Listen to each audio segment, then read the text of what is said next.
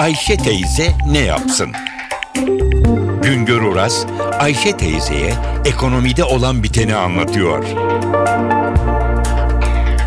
Merhaba sayın dinleyiciler, merhaba Ayşe Hanım teyze, merhaba Ali Rıza Bey amca.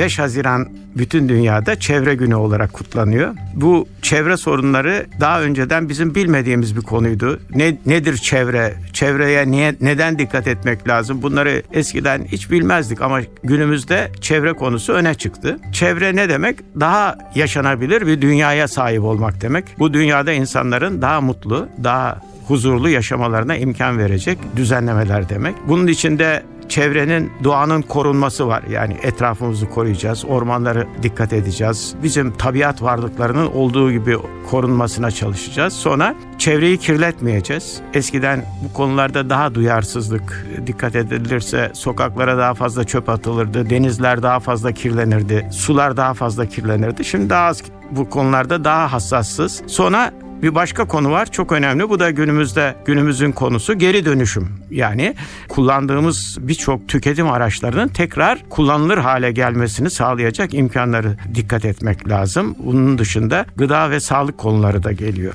Bu çevre konusu e, geldiği zaman bu geri dönüşüm çok önem kazanmaya başladı. E, geri dönüşüm nedir? İşte kağıt, ağaç, plastik, metal, kauçuk hatta otomobil lastiği, traktör lastiği, kamyon lastiği, atılan tekstil ürünleri, eski giysiler, pamuklu, yünlü e, giysiler, kumaşlar, cam özellikle ve plastik ve aküler bunlar tekrar kullanılabilir hale gelebiliyor. Bunun için bir kere bunların çok iyi bir şekilde ayrıştırılarak tekrar kullanılabilir hale gelmesine imkan hazırlamamıza önem vermemiz lazım. Deniyor ki her herkes günde en az bir kilo civarında bir atığa imkan veriyor. Çevreye atıyor bunları. Değişik şekillerde bunlar ortalama bu rakam tabii ki. Kağıdı atıyoruz. işte plastik şişeleri kullanıyoruz, atıyoruz. Metali atıyoruz. Yağ kullanıyoruz. Kullanılmış yağ atıyoruz. Bakınız bu konuda da çok önemli bir bilgi vereyim. Lavaboya dökülen bir litre yağ 1 milyon litre suyu kirletiyor. Yani o lavaboya döktüğünüz yağ şu veya bu şekillerde e, kanalizasyonla bir yerlere gittiği zaman eğer denize gidiyorsa, dereye gidiyorsa 1 milyon litre suyu kirletiyor. Onun için biliyorsunuz son zamanlarda atık yağları da toplamaya başladık. Kağıtlar özellikle e, kağıt çok önemli. Bir ton kağıdı kullanılmış kağıt tekrar kağıda dönüştürüldüğü zaman 17 tane yetişkin ağacın kesilmesini önlemiş oluyoruz. Eskiden lastikleri sokaklara atarlardı, yakarlardı yahut da lastikler pis pis kokardı. Şimdi o kullanılmış lastikler tekrar lastik eşyalara dönüştürülebiliyor. Özellikle cam çok önemli çünkü cam tabiatta hiçbir şekilde tekrar erimi yok olmayan bir madde.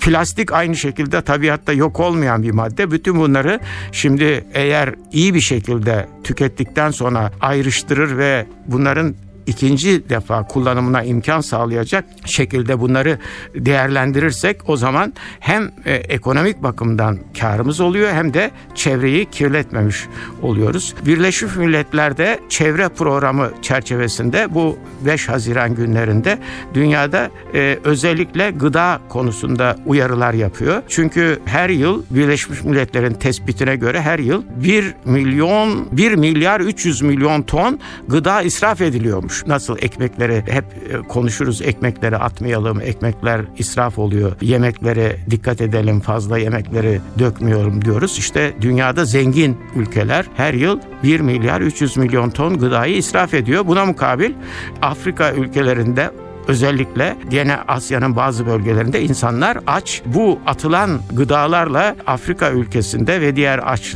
ülkelerin beslenmesinin mümkün olduğunu söyleyebiliyorlar. Efendim bugünlük bu kadar. Ee, bir başka anlatımda tekrar birlikte olmak dileğiyle şen ve esen kalınız. Güngör Uras'a sormak istediklerinizi ntvradio.com.tr adresine yazabilirsiniz.